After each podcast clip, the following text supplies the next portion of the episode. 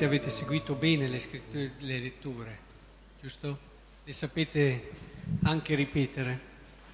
La prima lettura ci ha detto una cosa da subito. Ritornate a me. Ritornate a me. Il Signore che chiede ritornate a me. Perché l'uomo, ahimè, è fatto in modo che può anche dimenticarsi di colui che lo ha creato.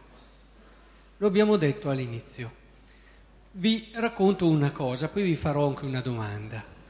Dovete sapere che c'era un sacerdote molto bravo, che è diventato anche santo, e era stato mandato a, pre- a fare il suo ministero ad Ars, un paesino della Francia. Un giorno, tornando a casa dalle sue predicazioni, cominciò a piangere. Era molto triste. E allora gli chiesero, ma come mai sei così triste? Eh, sono triste perché mi stavo guardando intorno e vedevo che i fiori sono stati fatti per rallegrare il cuore di Dio con i loro colori, il loro profumo e lo fanno. Gli uccelli del cielo sono fatti per cantare al Signore e lo fanno. L'uomo perché cos'è fatto l'uomo secondo voi? Perché cos'era stato fatto?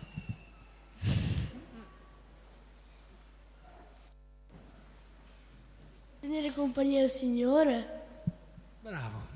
L'uomo è stato fatto per tenere compagnia al Signore e per amarlo e invece si dimentica. E invece si dimentica.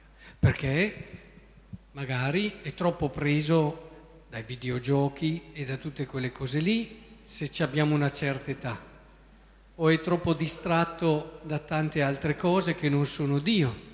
Ma quanto tempo un, un ragazzo della vostra età dedica al Signore durante una giornata? Tanto? Dite di no, eh? Eh, vedete, cominciamo già a dimenticarci, perché ci alziamo, dobbiamo andare a scuola di corsa, oppure i grandi devono andare a lavorare poi dopo la giornata è tutto un rincorrersi. E chi si ricorda del Signore? Eh? Chi si ricorda del Signore? Alla sera, magari, quando andiamo a letto, prima di andare a letto, siamo abituati a dire qualche preghiera, ancora meglio insieme ai genitori. Però, secondo voi, è quello che aveva in mente Dio? No, eh? E i grandi eh, hanno a volte la stessa tentazione, che è quella di partire di corsa la mattina e poi si fa una cosa, se ne fa un'altra, se ne fa un'altra, magari sì, ogni tanto il pensiero va, soprattutto se c'è qualcosa, però rischia la giornata di scivolare via.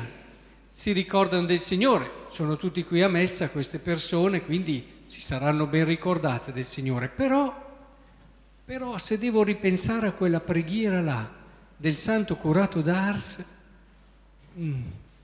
Non so davvero se abbiamo sempre presente il fatto che ogni nostro respiro è un dono del Signore. Che tutto quello che noi possiamo fare, pensare, operare ogni giorno è un suo regalo. E che Lui non desidera altro che noi stiamo un po' con Lui e comprendiamo che alla fine la vita ha senso se la viviamo in relazione a Lui. Questa è la cosa più difficile, sapete? Vivere per il Signore è il senso ultimo della vita di ogni uomo. Noi viviamo per avere cose belle, eh? intendiamoci, dei bei voti a scuola alla vostra età, ed è il vostro dovere ed è giusto che lo facciate bene, però non è l'unica cosa. Dobbiamo avere dei bei voti e ricordarci del Signore e stargli vicino e farlo ricordare ai nostri amici. I grandi, il lavoro, che adesso tra l'altro è anche per molti un problema, oppure la carriera, il, il mettere da parte dei soldi che ti diano sicurezza, anche a volte piaceri non sempre così ordinati, a cui però ci siamo abituati e così tante altre cose che riempiono le nostre giornate, provate a pensare quanto tempo dedichiamo a Dio in un giorno, onestamente, onestamente. Vedete, la cresima ci è donata proprio per riportare equilibrio, per riportare ordine. Perché ci sono delle rinunce? Per ricordarci di questo. Se io prendo, prendo, faccio tutto, alla fine, chi me lo, ma come quando mi ricordo, sì, vengo a messa la domenica perché sono abituato, faccio magari alcuni momenti, ma più per tradizione. La mia vita non è la vita consapevole di chi sa che oggi si è svegliato perché Dio lo ha voluto e la sua vita e come giornata di oggi avrà un senso se è vissuta per Lui, per dare gloria a Lui. Capite che questo è un concetto che non è più, non fa parte più del, del tessuto nostro. La Quaresima, con qualche rinuncia, con più tempo dedicato alla preghiera, con il, l'invito ad essere più attenti agli altri, perché sai che quando servi l'altro tu stai servendo il Signore e fai qualcosa che a Lui piace, ecco, capite che la Quaresima in fondo non è altro che un riportare la nostra vita al suo centro, riportare al senso vero per cui noi siamo nati, per cui noi siamo al mondo è il senso vero per cui dobbiamo dare la vita. Il resto è tutto importante e bello, ma diventa vero nella misura in cui è finalizzato lì.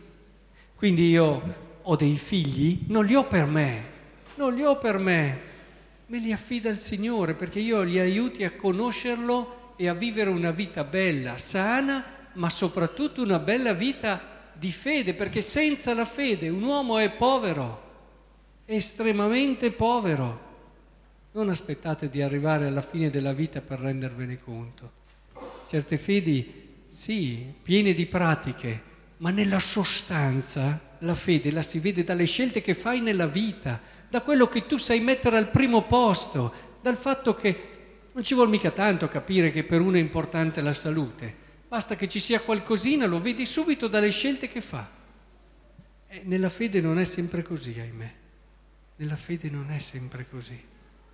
E, e quelle che sono le scelte, ai giovani a volte dico, pensaci prima di iniziare a scegliere l'università.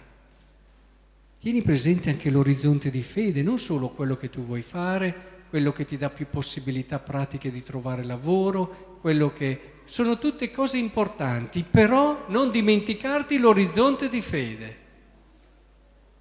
Anche un lavoro che ti permetta, se puoi, di vivere la tua fede, il tuo servizio, il tuo dono in un modo completo. E così per gli adulti. Non si può scindere cassetto fede e poi dopo tutto il resto, ma nel vivere ogni cosa, nel vivere ogni situazione questo. Vedete, la Quaresima è molto importante e molto preziosa perché ci riporta lì, nel tempo che pregherete in più, mezz'ora, un'ora, un'ora e mezzo in più, ognuno farà le sue scelte, in questa Quaresima sarà proprio lì il senso, per ritrovare che il centro della mia vita, io sono creatura di Dio, non sono nulla senza di Lui, non vivrei un istante di più senza di Lui. Non devo dimenticarmi questo. E sono creatura fatta per Lui, per dargli gloria. E non è una cosa che è la vera felicità dell'uomo questa. Perché uno che vive la sua vita senza incontrarlo, senza conoscerlo, senza gustarsi la sua bellezza, senza poter aprire il suo cuore è un uomo che ha perso la cosa più bella che poteva sperimentare in tutti gli anni della vita che gli sono donati. E così anche la possibilità di condividere. Quando tu ami qualcuno, che gioia. Quando tu vivi la condivisione e, e hai reso felice una persona, ti accorgi che la gioia può essere molto più bella di quelle che hai vissuto fino ad oggi. E così su tutti i fronti possiamo davvero ritrovare una una verità del nostro vivere, un modo autentico di esistere che ci dà pienezza, ci dà il coraggio di darci, ci dà la fiducia in Dio e non stiamo sempre lì a misurare con tremila sicurezze, ma ci fidiamo di Lui, e così via.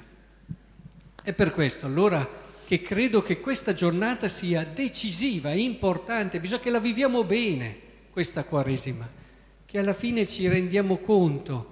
Eh, faccio un esempio banale se volete.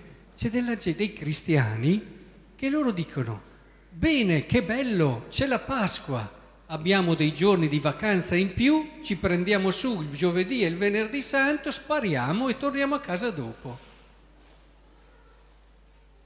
Avete capito? Sì, sì, però a messa Pasqua ci andiamo. Capite? No? È, nella logica che ci siamo detti, più o meno. Eh? Per dirvi una cosa, dove la Quaresima ci vuole riportare lì, ti fa capire che ad esempio una Pasqua vissuta con la tua comunità è un'altra cosa. E, e se non vivi così vuol dire allora che non stai vivendo la tua parrocchia, la tua comunità come comunità e, e, non serve a niente dire, eh, ma con la gente che c'è, guarda quello là, guarda quello là. Non serve a niente. Tu cosa stai facendo perché la tua parrocchia sia comunità? Parti di lì. Io cosa sto facendo? Perché se tutti partiamo di lì, cambia tutto. Allora non ci accorgiamo più che quello là magari sbaglia o quell'altro là è un po' ipocrita, quell'altro là è un po' falso, quell'altro là è una vipera e così via. Non ce ne accorgiamo più ma partiamo noi e diciamo io cosa voglio fare perché la mia parrocchia sia comunità? Cosa faccio ogni giorno? Perché la mia gioia è minore se non ho questo ambiente vissuto in modo pieno.